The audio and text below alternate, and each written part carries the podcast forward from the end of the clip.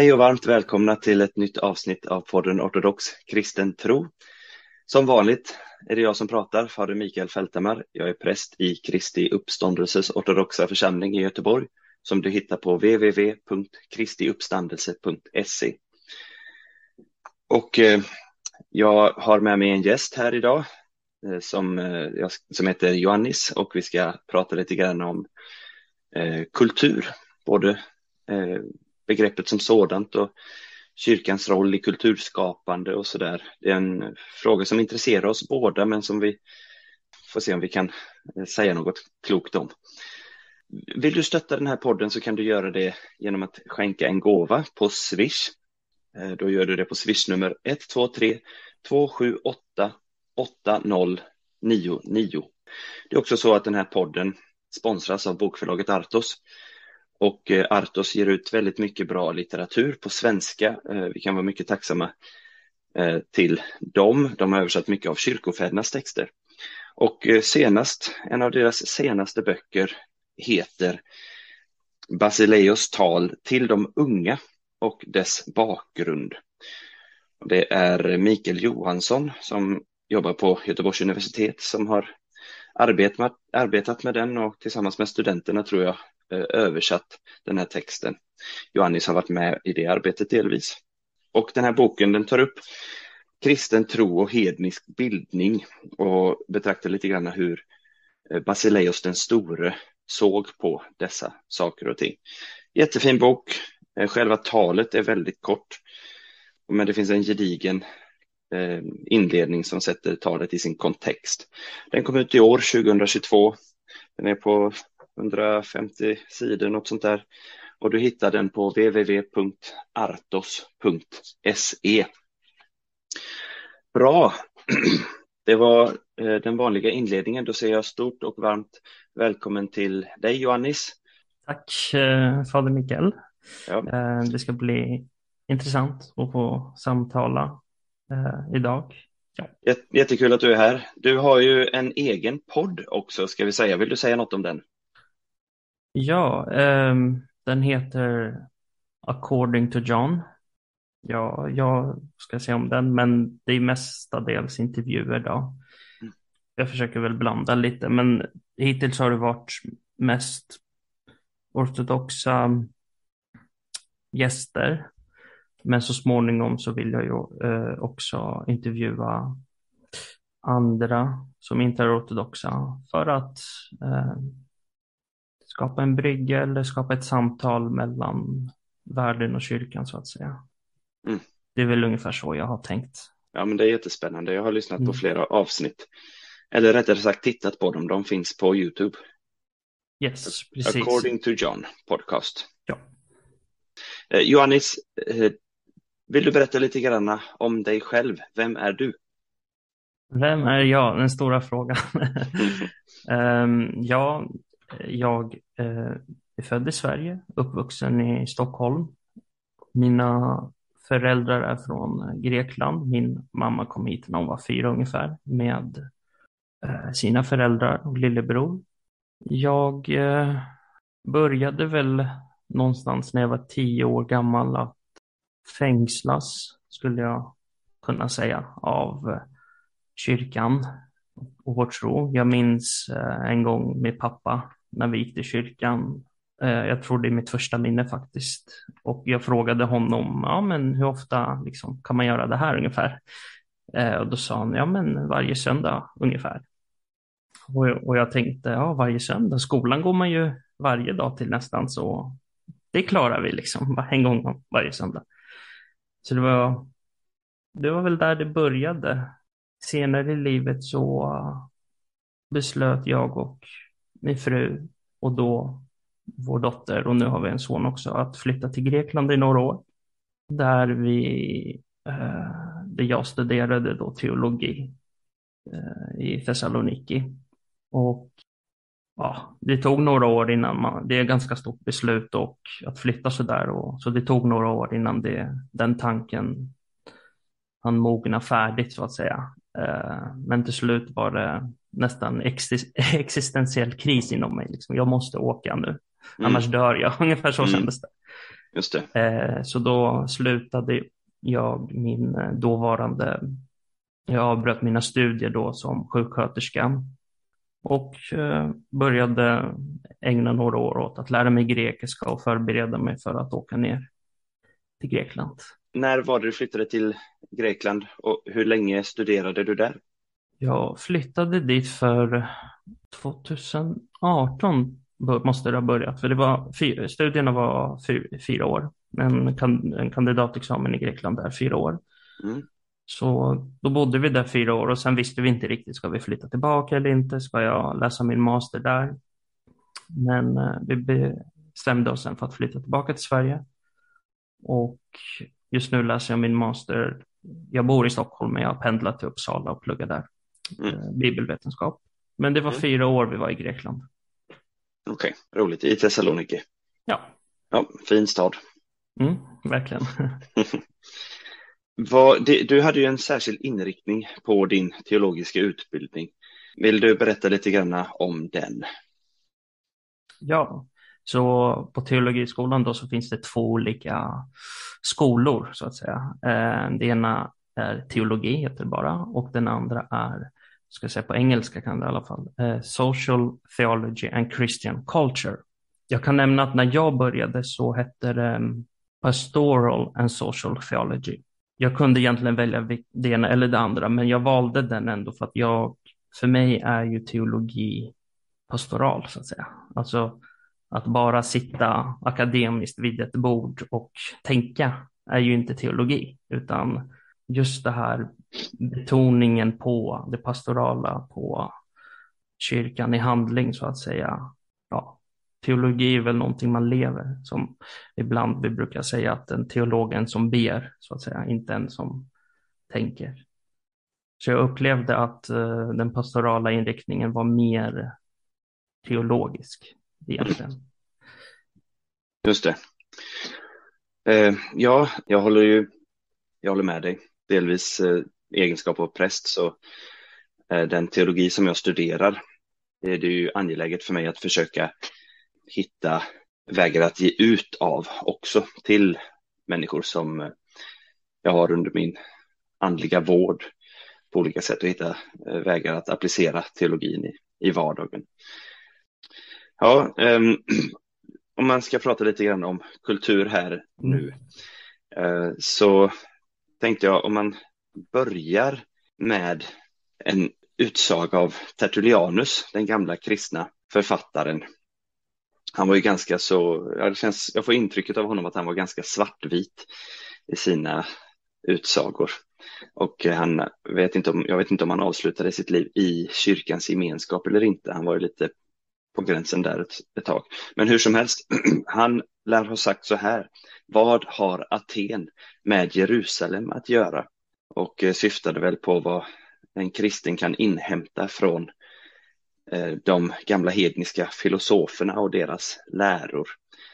Har inte kyrkan liksom fått sanningens fullhet och alla redskap i sin heliga tradition att handskas med och, be och bemöta sin samtid och världen omkring och kulturen omkring och så vidare. Vad har Aten med Jerusalem att göra? Men samtidigt då om man läser den här Basileios den stores bok som jag rekommenderade i inledningen så märker man att Basileios inte alls intar den ganska strikta ställningen utan tvärtom säger att låt oss studera Aten, låt oss studera de filosofer och eh, hedningar som man säger som har gått före oss och ta det bästa av det som de har att ge. Och sen säger han till sina unga studenter, sen mina kära, låt oss eh, studera sanningens fullhet så som kyrkan har bevarat den och traderat den. Eh, han säger så här. Låt oss för tillfället skissera en sorts skuggskrift av dygden utifrån det som finns i de hedniska lärorna. Till de som omsorgsfullt tar hjälp från både Bibeln och de hedniska filosofernas skrifter får av naturen många tillfällen från många platser, så som i fallet med de stora floderna. Jag menar alltså att eh, de, de rinner samman likt ett delta till en stor eh, flod. Dock menar han samtidigt, Basileus, att den kristna kulturen, Bibeln, helgonen, liturgin och så vidare vida överstiger den hedniska skuggan av det som skulle komma. Eh, det här är ju ord som uttalade för 1700 år sedan, 1800 år sedan kanske i Tertullianus fall. Visst har de fortfarande bäring? Ja, det är väldigt intressant och eh, just det här vilket spår så att säga man ska vilket spår man föredrar. Ska kristna engagera sig i kulturen eller, eller i samhället i stort eller dra sig undan?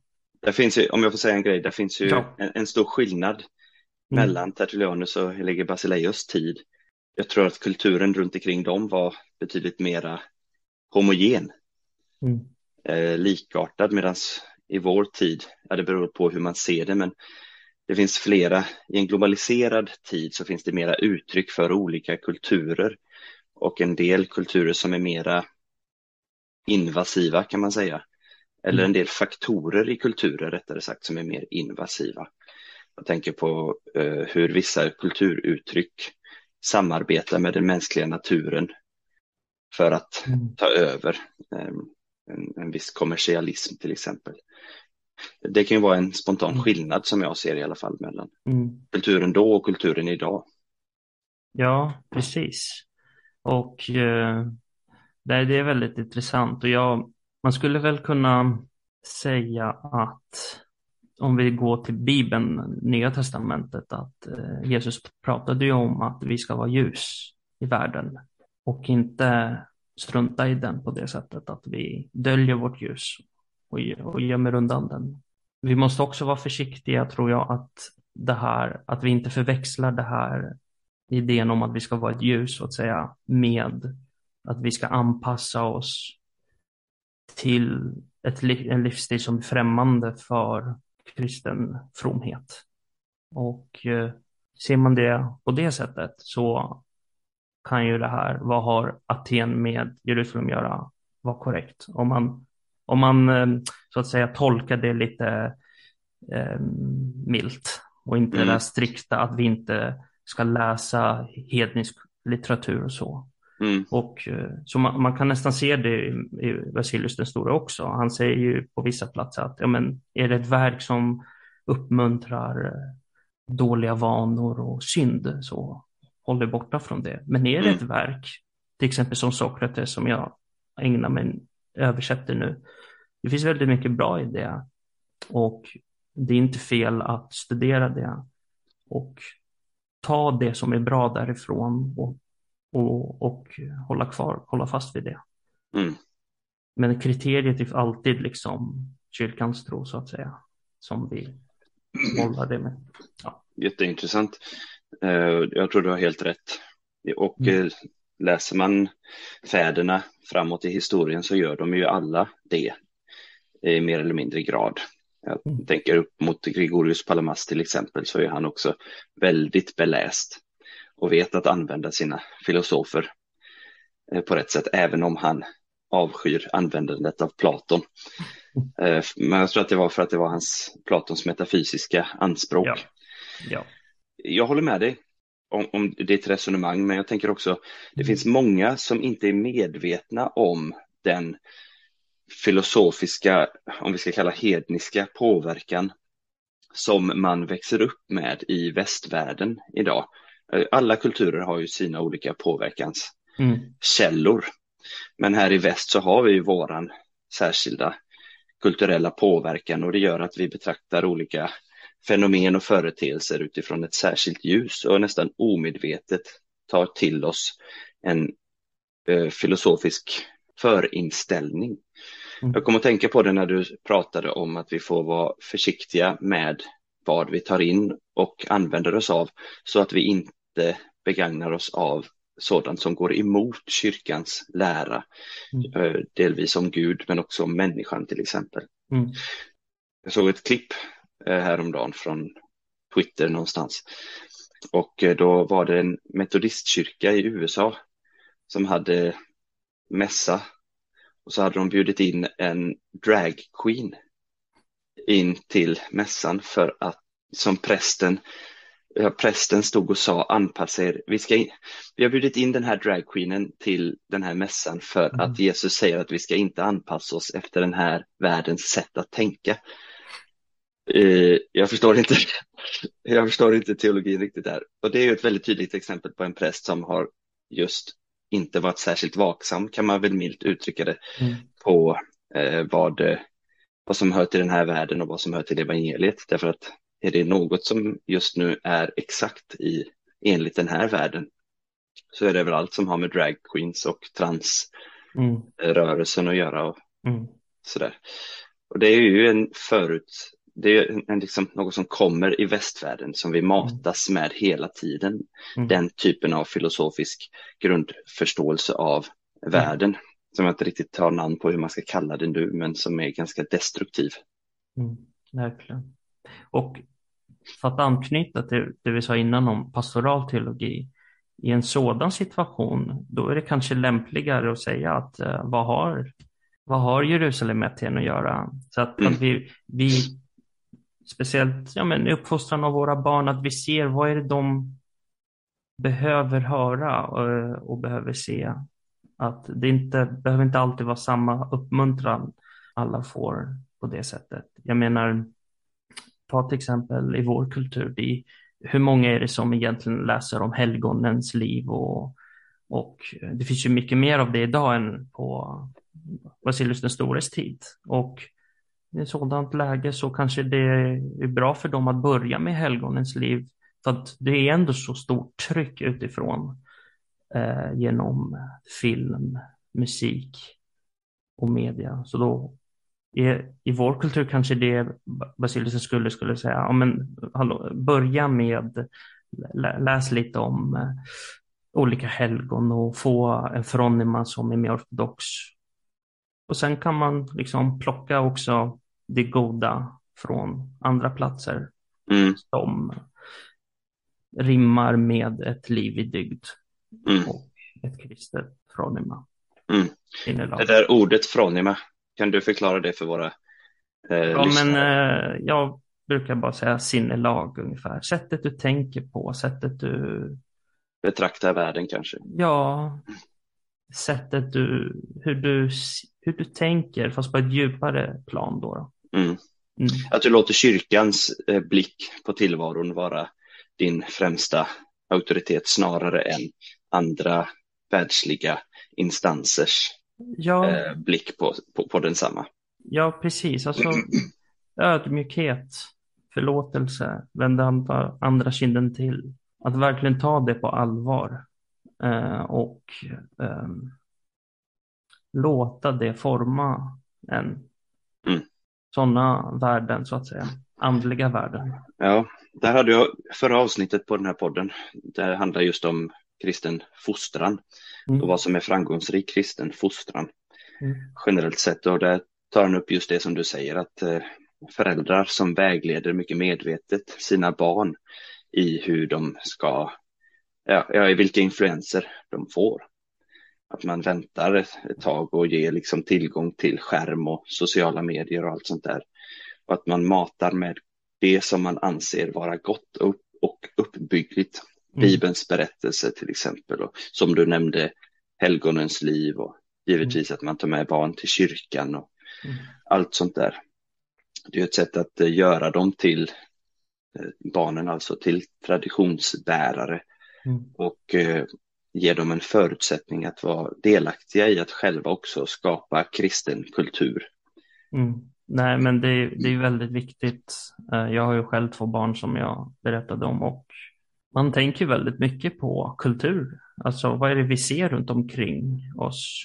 Jag åkte buss idag nu, jag hämtar barnen från dagis och eller sonen från dagis, eh, dottern från sexårs sex års och men man ser affischer som inte är så lämpliga för barn och man, man blir med, mer medveten tror jag som förälder kring sådana saker och så att men, men man kan inte säga läs ingenting annat, titta inte på någonting annat mm. än, än liksom, jag vet inte, dogmatikböcker typ. Läs bara dogmatikböcker. För att det som kommer hända är inte att barnen inte kommer titta på någonting, utan de kommer inte ha någon riktlinje hur de ska välja vad de ska titta på. Så istället mm. för att säga det blir ingen film, det kan man också göra och jag funderar själv på att slänga ut tvn. Men, eh, mm. eh, men om man har en tv eh, så kan det vara bra att ja, men, ta fram vad, vad, ta fram som förälder, ta fram filmer som, som förmedlar någonting gott och mm. eh, låt dem titta på det. Mm. Eh, när de ändå ska titta på någonting. Istället för att bara slå på tvn och låta reklamen komma med sina budskap och, och så går man mm. därifrån. Så att det finns ändå det finns bra sätt att göra ganska mycket. Alltså det mm. finns olika sätt att göra saker på. Mm. Man får ju vara med också som mm. förälder och, och vägleda. Yes. Och det är väl egentligen i analogi med vad, vad man som teolog får göra, eller präst för den delen, att man är mm. med och hjälper troende människor att möta och finnas och vara surdegar i den kontexten mm. som de är. Och det går ju tillbaka till det vi sa innan om att inte fly från eh, sin samtid, utan eh, just vara i den och vara ljus, vara salt, vara en surdeg mm. och genom sin närvaro i den här eh, världen med Guds hjälp förvandla den lite grann. Det är Gud som gör förvandlingen, eh, ska man ju inte säga, det är inte vi människor. Ehm, men det är Gud som gör det. Jag tänker på, det finns den här berättelsen ju om Daniel och de unga männen som förs bort i fångenskapen till Babylon. Mm. De gör inte som så att de bara anammar babylonisk kultur och sedvänja. Och eh, de glömmer heller inte och, glömmer bort det, sin tro och så vidare. Och de ställer, stänger heller inte in sig i sitt hus och liksom bara minns och kom ihåg hur det var i Sion. Det gjorde de väl säkert också. Vid Babylons floder grät vi och så vidare. Mm. Men vad de gör är att de söker Babylons fred. De gör vad de kan för sin kontext, det samhällets välmående där de befinner mm. sig. Och det är lite inspirerande till oss att tänka det för att Babylon är ju i i Bibeln så är det ju bild för all, all ondskas hemvist i princip. Mm. Eh, skökan av Babylon talar mm. ju Johannes om i Uppenbarelseboken och så vidare. Så att, eh, eh, men även där i den värsta situationen så eh, jobbar de för att göra, mm. att eh, sprida det som är gott oavsett mm. kontext. Eh, det som är liksom ontologiskt gott. Mm. Så tycker jag att man kan tänka också som kristen oavsett vilket samhälle man lever i. Men för oss här i Sverige idag, att mm. göra det som är gott. Och det kan nog, det kan nog kosta på. Mm. Men ynglingarna de kastades i den där brinnande ugnen. Mm. Så, och, ja, men, eh, och, och, Herren säger det, det, mm. det ska gå lärjungarna som det går deras mästare. Men jag menar, ja, gör vad man kan i alla fall. Gör vad man har mod till. Nej, jag håller med och jag tycker att vi, ja men hur blir man ljus? Hur blir man den här staden uppe i berget? Det är ju genom att leva tron. Alltså det är genom att, eh, ja men, okej okay, jag säger bara vad jag tänker nu, men skaffa många barn. Skaffa kanske inte jättevackert ord, men få många barn, gift er, håll ihop, bli sams, bråka inte. Um, när man träffar varandra som kristna, be med varandra. Um, liksom för att, att, för att i vår värld och den tiden vi lever i så tror ju många att vara snäll innebär att man accepterar allt och att man, man gör inte skillnad på gott och ont. Men så är det ju inte. Det är mm. precis tvärtom. Det är precis tvärtom. Det är den som avancerar i dygden som kan älska och ge sig själv. Men personer som är feg, personer som alltid väljer sig själv för någon annan, kommer ju också vara den personen som när dagen kommer också blir landsförrädare och sviker sina vänner och sviker sin hustru och överger sina barn. Det är inte små saker det här. Det är inte liksom gör som kyrkan säger annars får du, får du stryk. Liksom. Det är ingenting sånt. Kyrkan är på något sätt, det, det, är en, det är en inbjudan. Och när jag säger inbjudan så menar jag inte som reklam liksom. Oh, kom till kyrkan så får du eh, frälsning, alltså så här, utan det är verkligen, det är det jag har liksom förstått. Och jag kanske inte vet så mycket, men jag, det här vet jag ändå, det är att det är i kyrkan det finns liv, på riktigt. Mm. Att du, det finns syndare i kyrkan, det, det ska alla veta. Och det finns Mm. syndare utanför världen. Men det som, det som jag ser i kyrkan, som jag inte ser i världen, det är helgonen. Det, de, de finns inte i världen på det sättet som jag har sett i ortodoxin. Jättebra sagt, Mm. underbart därför att det är så konkret egentligen det som du säger och det är väldigt Mm. jordnära saker. Mm. Bli sams. Herren säger saliga är de som stiftar frid. Mm. De ska kallas Guds barn. Uh, Alltså bli sams som äkta maka till exempel. Mm. Eh, Det är så påtagligt tycker jag att eh, det, båda makarna kan vara förnärmade och sårade och båda kan tycka att Mm. ja, men det är mest synd om mig. Ja. Du älskar inte mig. Ja, någonting. Eller så här att det är mest synd om mig för att Mm. eh, jag fick inte sova på natten på grund av barnen eller ja. Ja. jag fick inte, ja, och så vidare. Ja. Men den, då finns det sådana konkreta förutsättningar att gå, eh, ta det Mm. första steget, Mm. bli sams, stifta frid. Och Mm. egentligen så gäller det ju i alla relationer också, Mm. oavsett om man har rätt så att säga att Mm. eh, vara den som får, ja, ja, vad ska man säga, Ja, nej men alltså, ha rätt. ja, alltså jag, jag tänkte, bli en dåre, alltså allvarligt talat, bli en dåre och det jag menar är, det som är helt ologiskt liksom i världen, eh, men som är logiskt för Gud, gå, gå, ta Guds sida så att säga, tänk att Tänk, ja, men vi, vi är så här, ja men vi, jag har rätt. Så det är väl ofta så en konflikt börjar, att man känner att man har rätt. Men ja, alltså helvetet är fullt, kommer bli fullt med folk som har rätt så att säga. Mhm. För att de inte har ödmjukheten. Och så alla som hade fel ungefär som sa okej, jag backar, förlåt. Liksom. Mm. Eh, lämna saker till Gud. Vi kan inte säga så här, men jag tror på Gud och, och så bara kontinuerligt agerar vi som att han inte finns, han inte ser, han vet. Alltså, Mm. finns Gud eller inte? Liksom. Finns han så ta det lugnt. Mm. Det är Och okej. där är, det, det är jätteviktigt där att säga det att eh, ortodox tro är ju verkligen inte ett trossystem som man tänker att ja, Gud Ja. finns, jag Ja. tänker rätt om honom, utan Gud, eh, som vi sa inledningsvis här om vem som är en teolog, Mm. en som ber eh, Mm. och en som också låter Mm. sig förvandlas. det var en eh, gammal patriark av i serbiska kyrkan som sa låt oss bli sanna människor. Och det tycker jag, det håller jag fast vid det ordet, eh, därför att det var patriarken Pavle som sa, och många betraktad som ett helgon redan nu. Låt oss bli sanna människor och det är det som vi sysslar med i kyrkan. Bli sanna Mm. människor, mer och mer lika Gud så, så långt det är möjligt för oss skapade varelser.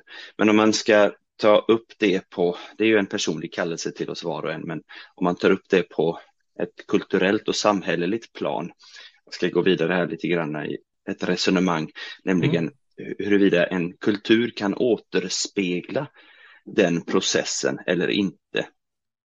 Därför att eh, kultur kan ju både visa våra sämsta och våra bästa sidor som människor och som samhälle.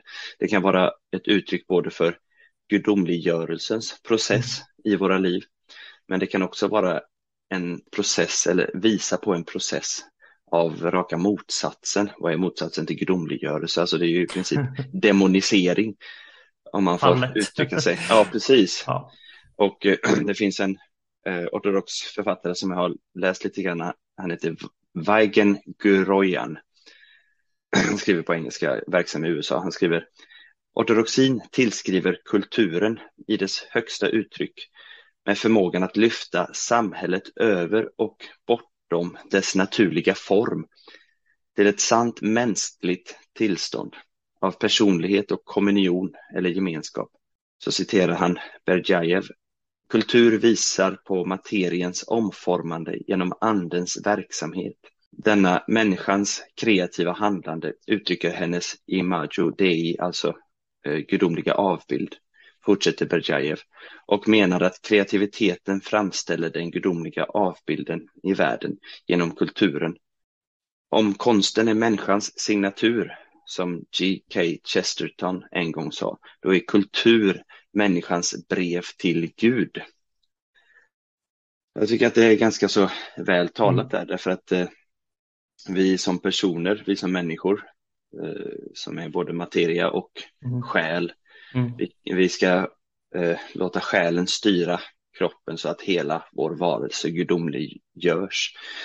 Och vi talar ju i vår teologi om materiens återställelse när vi Mm. målar ikoner eller ännu tydligare när vi frambär gåvor av bröd och vin till nattvardens sakrament så frambär vi ju materien som i grund och botten är god till att återställas och helgas.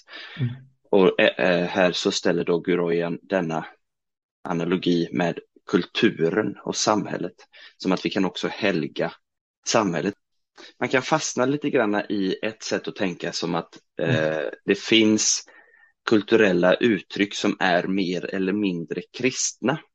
Mm. Om jag får ge två exempel där så delvis så finns det en teologisk strömning kan man säga i Ryssland för närvarande Mm. där man ser sitt hemland och sin kultur då som överlägsen det dekadenta väst. Och här tar man prideparader och annan Mm. moralisk fattigdom som exempel på en vad man då menar vara en överlägsen rysk-ortodox kultur. Eh, och problemet med detta exempel då det är att eh, man förvisso kan hålla med i det dåliga med den moraliska dekadensen och eh, dess konkreta uttryck i samhället. Men dock så tycks de som förespråkar denna kulturyttring inte se vissa svagheter beträffande kulturens förmåga att se på människan på ett fullt ut, vad ska man säga, kristet sätt. Då. Eh, det vill, det vill säga människans frihet, hennes skyldigheter och rättigheter som tas ifrån henne i en kultur som blir allt mer totalitär. Eh, här finns ju också icke-kristna exempel på eh, en sådan utveckling. Då tänker jag inom höger, in, inom höger så är det ju fascismen, inom vänster så är det då kommunismen. Kommunismen i sig är ju ett, en spegling av en kristen kultur. Istället för ikoner så hade man bilder på eh, Stalin och så vidare. Mm. Så det var det ena exemplet på där Mm. eh, kulturyttringen, en, en förment kristen kultur, eh, kör i diket så att säga. Men vi har här i västvärlden det andra exemplet. Att den liberala demokratin i väst skulle vara det främsta uttrycket för Guds rike idag. Och det där kanske sticker mer i öronen för lyssnarna till den här podden. Eh, därför att vi ju utifrån vår kontext eh, anser den liberala västdemokratin vara det bästa styrsättet. Men det här, det finns faktiskt en grekisk-ortodox teolog som jag inte håller med särskilt mycket om i och inte heller här. Han heter Aristotel eh, Papanikolaou och i hans bok The Mystical as Political Democracy and Non-Radical Orthodoxy från 2012 så skulle man kunna mena att han pläderar för att eh, den liberala västdemokratin är en nödvändig, vad ska man säga, slutpunkt för ortodox teologi. Och då är det också den, den här Guroyan, han säger, han sammanfattar kritiken mot detta exempel och säger Pappa Nikolaou underordnar nära nog kyrkan under den liberala kulturens auktoritet när han vidhåller att citat, ortodoxa kyrkans eukaristiska eklesiologi har som logisk följd den liberala demokratins existens. Slutcitat. Som om vår tids liberala demokratier överträffar alla andra former av styre som föregått dem och som om, för att parafrasera Francis Fukuyamas ord, de utgör historiens slut. Eusebius gjorde samma misstag på 300-talet då han trodde att det mona monarkistiska romerska imperiet återspeglar själva Guds himmelska rike. Så att här är två exempel på där man har eh, satt likhetstecken mellan samtidens kultur och menar att det är en nödvändig följd av den kristna kyrkans teologi. Mm. Eh, Och det är så intressant att se att eh, vi som, har lätt, vi som lätt pekar finger åt öst, åt Ryssland och så vidare. Det finns röster även hos oss som gör Mm. samma misstag.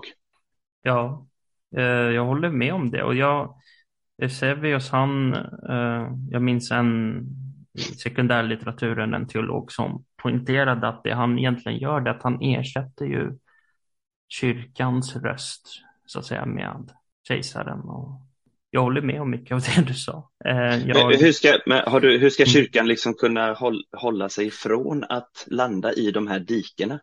Ja, alltså jag... Det finns ett tredje dike känner jag. Att, eh, att, det här, att, man, att man separerar totalt kyrkan och eh, kulturyttringar.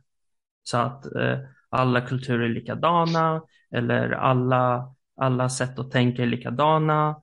Och det är ändå så att en kultur som har haft kyrkan där och dominerade i 2000 år kommer ha vissa aspekter. För att det som händer är, eh, som är liksom närmare tron, för det som händer är att om vi bara går ner i detaljerna, det är att men, vad är då kulturen? Det är ju människorna som formas efter kyrkans lära. Och eh, kyrkans högtider blir liksom landets högtider. Och, och eh, vad är en fest i Grekland? Ja, det är ju när ett helgon ska firas, då är det fest. Så att det finns vissa av de här sakerna som kommer att påverka ett land på ett sätt som kanske till exempel USA inte har haft tid nog att bli påverkad av. Men eh, dels är ju faran att vissa saker inte är så att säga dogmatiska om jag får säga så. Uh, att det finns olika kulturella yttringar som det spelar egentligen ingen roll om det är på, e på ett sätt eller på ett annat sätt. Kanske matlagning liksom till exempel. Men även där finns det kyrkan påverkar på ett sätt som vi kanske idag inte är medvetna om. Till exempel i Grekland så det är väldigt ovanligt att se någon som äter blodigt kött. Och det är inte bara, och men går du till Italien så är det inte alls ovanligt. Och, men det här kan ha att göra med, tänker jag, skillnader i, i tradition för att det finns kanoner som förbjuder oss att äta blodigt kött. Mm. Och att de här har levts ut in i kulturen och, och formar restauranger och vad alla greker tycker är självklart idag. Du kan inte gå liksom och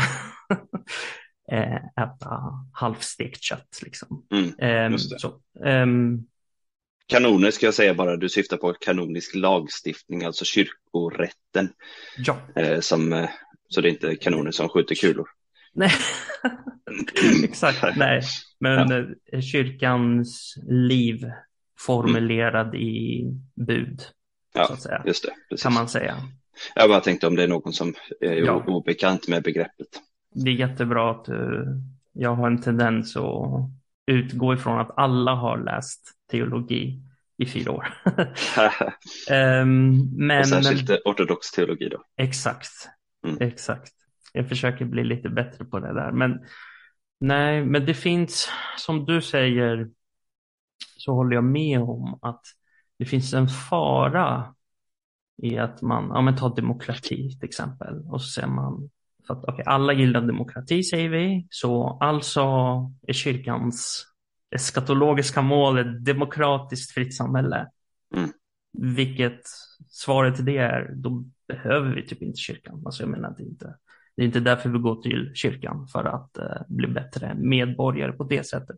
Mm. Sen blir vi ju säkert det, förhoppningsvis, men eh, det är ju inte det som är målet, att bli, göra goda, en etisk, ett etiskt system där vi alla är, är trevliga, liksom, utan Exakt, ja, det är ju där, ja. um, där finns ju en väldigt viktig skillnad helt klart mellan varför vi gör som vi gör och varför vi agerar på det sätt vi gör. Och det är ju som du säger, det är eskatologiskt bundet. Mm. Uh, nu har jag tappat namnet på han uh, Kant, Immanuel Kant, ja just det. Mm. Han menar ju uh, om hans eh, etiska Princip. filosofi eller principer mm. är ju mera just vi ska agera gott för att bygga ett gott samhälle tillsammans på något sätt.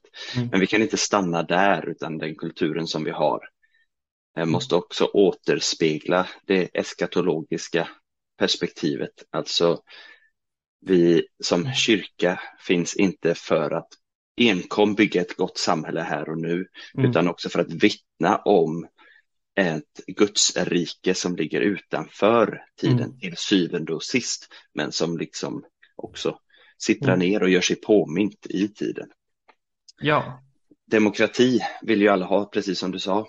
Eh, kyrkan är ju något annat än demokrati också. Det finns en demokratisk mm. del i kyrkan och en mm. plats för demokrati också, men kyrkan är ju också hierarki där inte alla har något att säga till om. Vi är ju inte rädda för hierarki i kyrkan. Mm. Även, även hierarki kan missbrukas, så, som också demokrati kan missbrukas. Men även kyrkans hierarkiska struktur med biskopar, präster, diakoner och så mm. vidare. Mm. Det är också en, eh, en ikon eller återspegling av det kommande gudsriket som är strukturerat och hierarkiskt eh, på sätt och vis också. Nej, det finns mycket att prata om det. Jag tänker så här, ta en, ett, en kultur, liksom, ett folk um, som inte har ett mål, som inte har en vision. Ja, men då, då blir ju allting kommer ju reduceras till, ja, vad är det jag vill? Uh, och det finns inte, och där brister vi ju såklart som i Sverige, som svenskar, att vi, vi ser ju inte på det kollektiva det är lite så paradoxalt då i Socialdemokraterna samtidigt är vi liksom väldigt eh, eh individualistiska och sådär. Men, men jag menar mer det kollektiva, inte på det sättet utan uh, mer i en kyrk, kyrklig sammanhang. Men vad är, är det bra att ha mänskonst, alltså inte män utan med E, alltså mänskonst vid tunnelbanorna månad in och månad ut. Mm. Vad gör det med människorna som får se på det här? Ökar respekten för kvinnorna? Och jag tror att det är en kultur som har förlorat siktet. Mm. När jag tog segelflygcertifikat så hade jag ett litet problem, det är att jag hade inte, att jag kraschlandade så att säga varje gång. Alltså min eh, eh flyginstruktör behövde dra bak spaken för att vi inte skulle krascha i backen. Det var bara det lilla problemet. Okay. Men då sa han till mig att du måste titta upp. Om du tittar rakt i backen, då kommer du inte veta när du ska höja på nosen. Och alltså, kultur kan ju ibland vara lite som ett segelflygplan. Det, det vill säga, du får en chans kanske. Det är inte säkert du får en till chans. Det, det kan vara, det finns massa folk som har liksom utraderats eh, för att de har blivit ovisa. Och vi måste titta upp. Vad är det vi vill? Varje diskussion kan inte alltid vara min rättighet. I kyrkan mm. säger vi ju lär mig dina stadgar till Gud, men grekiska ordet är dikeomata. Didaxomata dikeomata, lär mig dina rättigheter. Herre. Mm. Mm. Att vi, vad är, vad är våra skyldigheter? Men där igen, jag, jag, jag vill ändå betona det. Vi pratar om, om ande, vi pratar om liv här. Det är inte stela ramar som inte har syfte, som inte betyder någonting, utan alla de här sakerna, hierarki, allting där, det har med liv att göra. Det har mm. med, med Gud, med kärlek. Det är liksom grunden för allt det här. Som vi inte heller får liksom förlora siktet. Sen är det ju så att kyrkans funktion i samhället är inte identisk. Vi ska inte identifiera den med statens funktion. För då blir det ju lätt att det som är helt oacceptabelt i kyrkan, så att säga, kan vara acceptabelt att tillåta i ett samhälle. Vi kan inte förbjuda allt som är dåligt. Mm. Men vi måste, det, vi får liksom hitta en balansgång där någonstans, tänker jag. Ja, det hänger väl ihop med det sketologiska mm. perspektivet, eh, tänker jag. Men där, mm. där, eh, och särskilt i ett samhälle som är präglat av vår tid där människor reser och flyttar över landsgränser och kulturgränser. Det är ju en väldig allsköns blandning nu nästan var överallt på jorden, men kanske särskilt i Europa och Västeuropa och USA. Mm. Där måste man också kunna tolerera och leva tillsammans med olika trosuppfattningar och, och så vidare. Och eftersom kyrkan eh, förkunnar att, människan, att, att människans frihet är ett av hennes viktigaste eh, karaktärsdrag som påminner henne om likheten med Gud, mm. så kan ju inte kyrkan samtidigt eh, förtrycka den friheten mm. eh, i människor, utan människor måste alltid komma till insikt om evangeliets sanning själva. Mm. Eh, det, och det där är en paradox eh, som ju kan gå förlorad om man tänker att vi ska implementera en kristen kultur och så säger man det är A, B, C, 1, 2, 3 eh, och tvingar människor in i det. Det blir ju mm. direkt mm. destruktivt. Samtidigt då så har vi en aggressiv sekulär tendens i västvärlden eh, som ju har drabbat Sverige med full kraft. Eh, Gud är död, det var vi som dödade honom. Han, eh, kristen tro är irrelevant, religion generellt sett är irrelevant förutom islam och hinduism och new age och allt sånt där. Det går jättebra. Eh, och eh, jag, jag, tänker att eh, Grekland har stått pall mer mot denna tendens, men Eh, den gör sig nog påmind där också, eh, stämmer det? Ja, absolut. Mm. Det, är ju, det är ju världen så att säga i Johannes evangeliet. Eh, mm. världen, den, den kommer alltid vara här och peta och göra sig, sig påmind. påmind. Ja. Frågan är om vi säger ja eller om vi säger nej. Mm. Vi vill inte ha det så här faktiskt. Um... Ja, jag tänker sekulär kultur, kultur. Eh, det, alltså, om man glömmer den kristna tron så är det nog svårare att säga nej tack till den sekulära kulturen. För om man hela tiden matas med individualism, relativism och att tillfredsställa sina behov så ligger det i människans fallna natur att vilja bejaka det budskapet. Därför att då kan du just snabbare och utan hinder tillfredsställa dina egna behov. Men mm. vad som skapas då är ju inte en, ja, varken frälsning eller en positiv kultur. Den sekulära kulturen är ju bunden vid det immanenta, alltså inomvärldsliga. Och det blir mm. ett, en sådan kultur blir ett uttryck för människans autonomi och tron på att människan kan klara sig själv och lösa världens problem enbart med sig själv och fostra andra människor till att bli vad, vad man tror är mogna och välfungerande samhällsmedborgare. Jag tänker på menskonsten har ju en, sin särskilda fostrande effekt så att alla vi mansgrisar minsann ska veta bättre. Uh, och, och uh, den kulturen, det blir ett utflöde av subjektiva känslor kan man säga. Men jag tänker på en författare som jag har läst, som jag tror du har läst också, Sir Roger Scruton. Mm. Han menar att kultur räknas. Kultur är viktig och kultur avspeglar och fostrar vår gemenskap som samhälle. Det är en väldigt intressant tanke. Och en kultur, det har du varit inne på redan lite grann, det kan födas ur objektiva sanningar och gemensamma konventioner som visar sig fostra ett välmående samhälle. Och skriver på ett ställe så här. Ett sunt samhälle kräver därför en sund kultur. Vad kulturen förmedlar, skriver Skurton, är ett slags emotionell kunskap, kallar han det. En intuition om vad som är gott och sant för oss människor. Och han, Skurton skriver ju utifrån ett eh konservativt perspektiv. Eh, men om man ska ta mm. detta perspektivet utifrån en, en kristen teologi istället så eh, kan man säga som Guroyan säger, kristendomen definierar kultur inte enbart i antropologiska och sociologiska termer utan också och ännu viktigare i soteriologiska, alltså frälsningsmässiga termer, sakramentala och eskatologiska termer. Men också att kulturens fullbordan i likhet med människans är helt beroende av Guds initiativ i och genom inkarnationen, genom den heliga andes kraft. Alltså den bilden på kultur då som kyrkan har.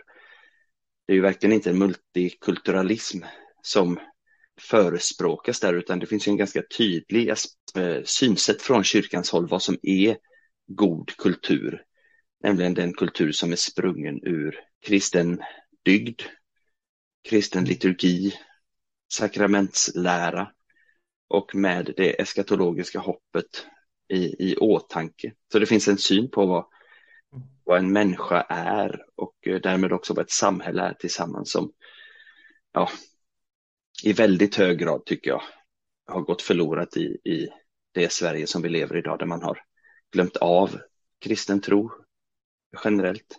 Mm. Därmed också glömt av vad är en positiv människosyn. Mm. Uh, och därför ser liksom, jag såg ett konstverk i, på Järvafältet i en tidning och det var liksom total katastrof. Det fanns ingen skönhet överhuvudtaget i den här. Mm. Det sanna och det goda och det sköna är helt up for grabs för vem som helst känns det som. Mm. Verkligen. Jag, ehm, nej, det är väldigt intressant allt det där och jag, jag tänker att det här just med sekularism, att förut, alltså kyrkofäder och jag säger kyrkofäder så menar jag inte det så här fäder för två, alltså tusen år sedan, utan jag tror ju att kyrkofäderna fortfarande så att säga produceras. Mm. Men vi delar gärna upp våra liv idag. Vi har liksom, vi har staten, vi har eh, det privata som där religionen ska vara. Vi har eh, kulturen, det är en annan grej. Men alla de här sakerna, även om staten har en roll, kyrkan har en annan. Men alla de här sakerna finns ju ändå i en helhet. Så mm, ibland, det jag har märkt är att till exempel många kristna i Sverige, eh, frikyrkliga kristna, de utgår ifrån att staten måste vara sekulär till exempel. Men jag hittar inte den här idén, så att säga, på det här sättet i, i, i kristendomens liksom, historia. Eh, går du till katolska kyrkan så gick man för långt åt, åt ena riktningen där staten identifierades med kyrkan på många sätt.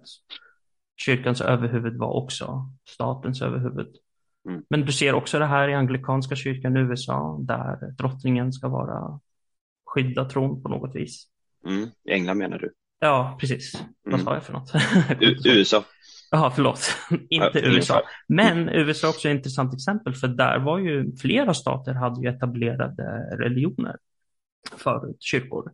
Mm. Eh, och och då, jag, jag går tillbaka lite till en sak som min lärare sa en gång, eh, som jag hade i pedagogik. I frå, vi diskuterade frågor om den andra, jag och den andra. sa så här, om vi säger så här, vi ska vara, vi ska respektera varandra. Då, så sa han så här, men för att göra det, då måste jag finnas. Om jag förnekar min tro, min kristna tro, vårt kristna arv som, som Sverige har, om vi bara spolar bort den, då finns det ingen dialog med den andra. För jag har ju slutat att finnas. Mm. Den jag är finns ju inte längre. Alltså om jag ska ha en del, så här, ett samtal med muslim, för att ha det samtalet, då måste jag ju finnas. Det hjälper ju inte mig att jag blir muslim så att säga, eller blir påtvingad eh, övertygelse som islam har. Och det, jag vet inte riktigt hur det är kopplat till det jag försökte säga med staten, men det är att vi har den här föreställningen. Jag läste en bok av, nu kommer jag inte ihåg vad den heter. Jag har inte läst hela, men det är en frikyrklig författare skriver att staten ska vara sekulär. Och jag, jag är lite så här, du vet, för mig, det är ingenting som måste vara, utan jag vill fundera varför. Vad, vad är, vad, det finns goda anledningar till att argumentera för det. Och att sekularism i sig är liksom en sån kristen idé på något vis. Men, men det finns ju ingenting, det är ingen som har bevisat för mig att jag som kristen inte kan respektera människor. Det finns en, en, en, en förutfattad mening som inte finns liksom, någonstans i, i, säg, i första tusen åren eller något så här, kristendomen, idén om att för att jag ska behandla folk rätt så måste jag strunta i saker som religion.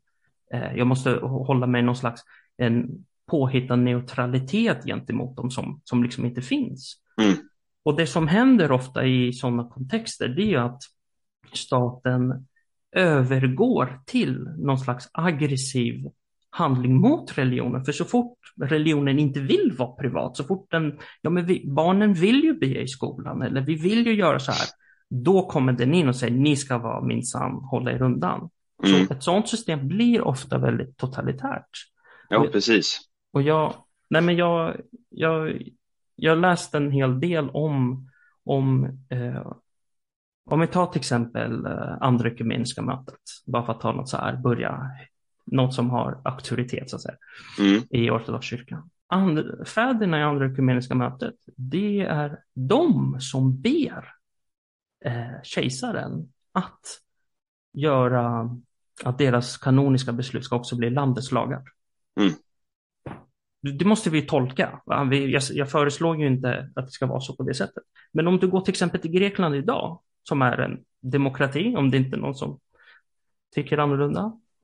I den grekiska konstitutionen så står det staten ska implementera alla kyrkans kanoner. Det här leder väldigt mycket, till mycket debatt. Jaha, det visste jag inte. Mm. Nej, eh, men man har tolkat det att de, så att staten får inte lägga sig i kyrkans dogmatiska beslut. Så mm. ta till exempel under covid, så kunde staten inte säga ni får inte fira nattvard med en sked till exempel. För då, då skulle man ju säga att eh, nattvarden eller eukaristin inte är Kristi kropp och blod eller något sånt, det får de inte göra. Mm. Eh, och jag tror även Finland som har ju två statskyrkor, eh, en den lutherska då, eller jag tror de kallar den evangelikala, evangeliska, evangeliska kyrkan. Mm. Mm. Eh, och den ortodoxa kyrkan, där står också att de ska liksom samarbeta med kyrkan och så och inte hitta på lagar så att säga som skulle gå emot. Jag är ganska säker stor del. Ni kan kolla upp det själva. Mm. Men det jag försöker säga, det finns demokratier idag som inte är fullt ut sekulära, till exempel som Sverige har. Alltså jag, jag pratar nu om staten, inte om samhället. Mm. Där, där man ser att vi har två olika eh, eh, så här, Andra ekumeniska mötet sa aldrig vi ska stifta lagar de ber ju staten göra, vilket då, bara i den handlingen så erkänns det ju två olika vad heter det, grenar. Att om det ska, vissa av de här sakerna ska vara lagar, då måste staten göra det. Vi har, in, vi har ingen politisk makt, vi har ingen militär, vi har ingen polis, vi har ingenting sånt. Mm. Och samtidigt ser man att vi har en gemensam vision för världen. Vi har en gemensam vision för människan. Eh, och på de punkterna där vi kan komma överens varför inte göra det? Lite av det här tankegodset finns ju kvar idag. Som är, staten stödjer ju kyrkorna för att de erkänner att de gör ju goda saker som det är mycket bättre att en, en tonåring är i kyrkobänken så att säga söndag morgon än ligger bakfull någonstans. Det är mycket bättre för samhället att det är det mm. som sker. Mm. Så att det finns ju, eh, men just det här idén om att en stat måste vara sekulär för att man ska garantera rättigheter. Det, det köper jag ju inte rakt av, utan jag, det finns ju massa demokratier där det faktiskt inte är så. Mm. Eh, Men det är väldigt, kan... väldigt eh, intressant. Eh, förlåt.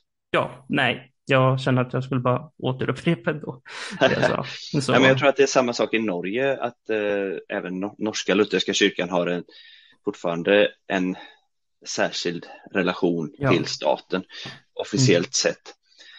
Och jag tror i Sverige så där finns det ju rätt intressant forskning kring Socialdemokraterna och deras inflytande på Sven Sverige, eh, staten och eh, civilsamhället och mm. alltihopa.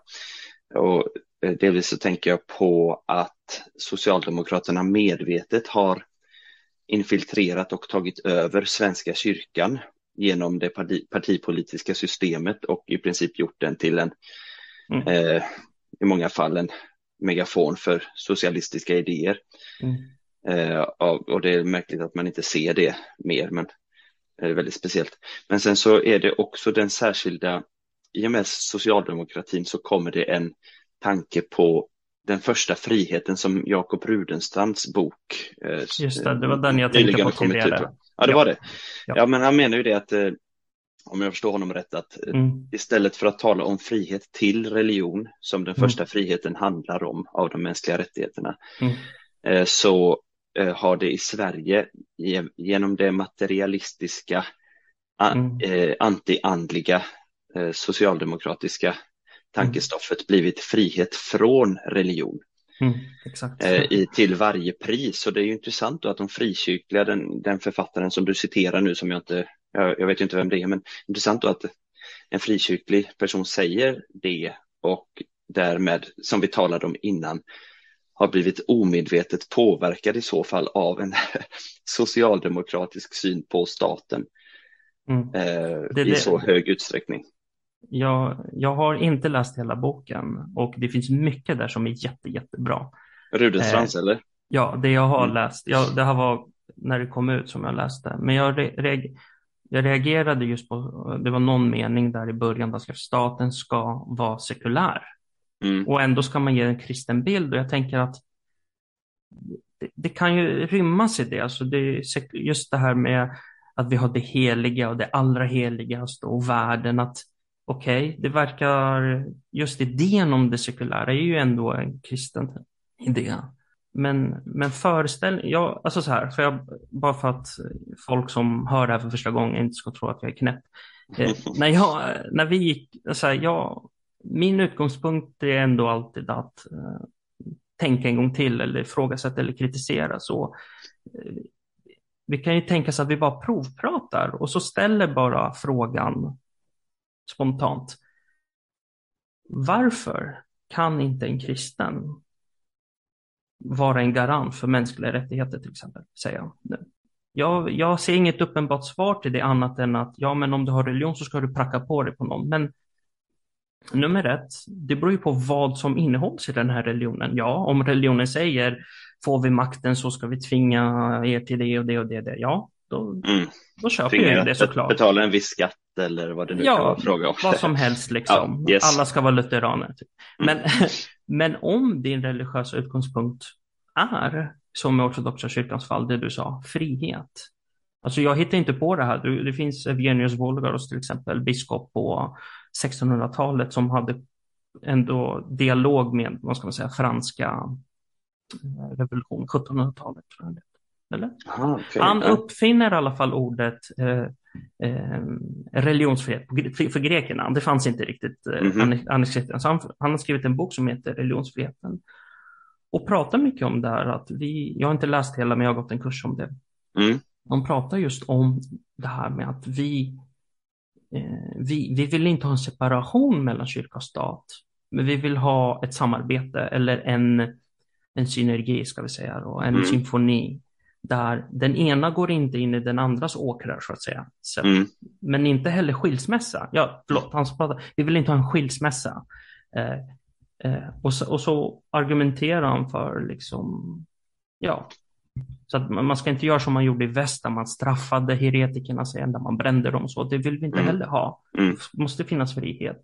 Mm. Uh, men det, det, allt det här kan man ju ta till bordet och diskutera. Man behöver ju inte säga, ja men bara för han sa det då så ska det gälla nu. Eller, mm, mm. Man kan ju, men vi kan ju ha med det i diskussionen i Sverige. Ja, absolut, jag. men jag tänker det samma sak gäller. Om man tar ut religiositet eller tro från staten så finns det också en analogi med vad som händer om man tar tron ur människan. Det är inte så att det ersätts med ett upplyst ateistiskt uh, utrymme, utan mm. människan som är en religiös varelse söker efter vad hon ska fylla det hålet med. Mm. Och blir liksom inte ah, religiös utan eh, multireligiös. Hon hämtar in alla mm. möjliga olika influenser. Jag tänker mm. en stat blir heller inte oreligiös utan eh, har vissa ideologier och förutställningar därför att det är människorna som gör den mm. styret. Som, så även om man säger att det ska inte vara en kristen, det har ju varit mycket halabalå nu med hon Julia Kronlid som ja. var andre vice talman eller något sånt där. Hur central post är det egentligen? Men i alla fall, eh, mm. och att hon är troende och det brukar ju komma upp med jämna mellanrum att troende människor, mm. det kan man inte lita på. Men alla människor har föreställningar som mm. eh, liksom präglar och färgar hur de gör och den kristna tron är väl en av de allra bästa om man mm. ser till de samhällen som kristendomen har fött fram mm. genom världshistorien för mm. eh, eh, att bygga mm. både bra samhällen och kulturer och det borde vi inte vara rädda för som kristna. Nej, precis. Ja. ja. Nu så har vi pratat i eh, drygt en timme här, Johannes, mm. Eh, om lite ditten och datten kan man säga. Ja. Eh, en det ena, än det andra. Men jätteroligt mm. och det föder ju mm. jättemycket olika tankar det här också. Ja. Ehm, jag kan väl säga till er som lyssnar här att har ni frågor och funderingar som vanligt så skriv till mig mikael.falthammar.gmail.com så ska jag försöka svara i den mån jag kan. Vi har inte försökt att erbjuda ett definitivt svar för exakt vad kristen kultur är eller hur man bygger en kristen och välfungerande stat här, utan jag tar Johannis ord, tar fasta på Johannis ord. Allt, vi kan lägga upp allt på bordet och samtala om det mm. och eh, se hur man ska så att säga ta steg framåt inom de här ämnena. Men jag vill också slutligen avsluta och påminna om detta att ta tron på allvar i ditt liv. Eh, lev ut det som evangeliet uppenbarar och uppmanar till eh, och som du borde höra om i kyrkan dit du går. Mm. Eh, också väldigt bra därför att kulturen den formar vi också tillsammans och en kristen kultur som präglas av evangeliet. Det är en eh, kultur som är fri och fylld av glädje och som pekar mot Guds rike i den tillkommande världen. Mm. Ja, stort tack Johannis för att du var med. Tack själv eh, Fader Mikael, det var väldigt trevligt att samtala.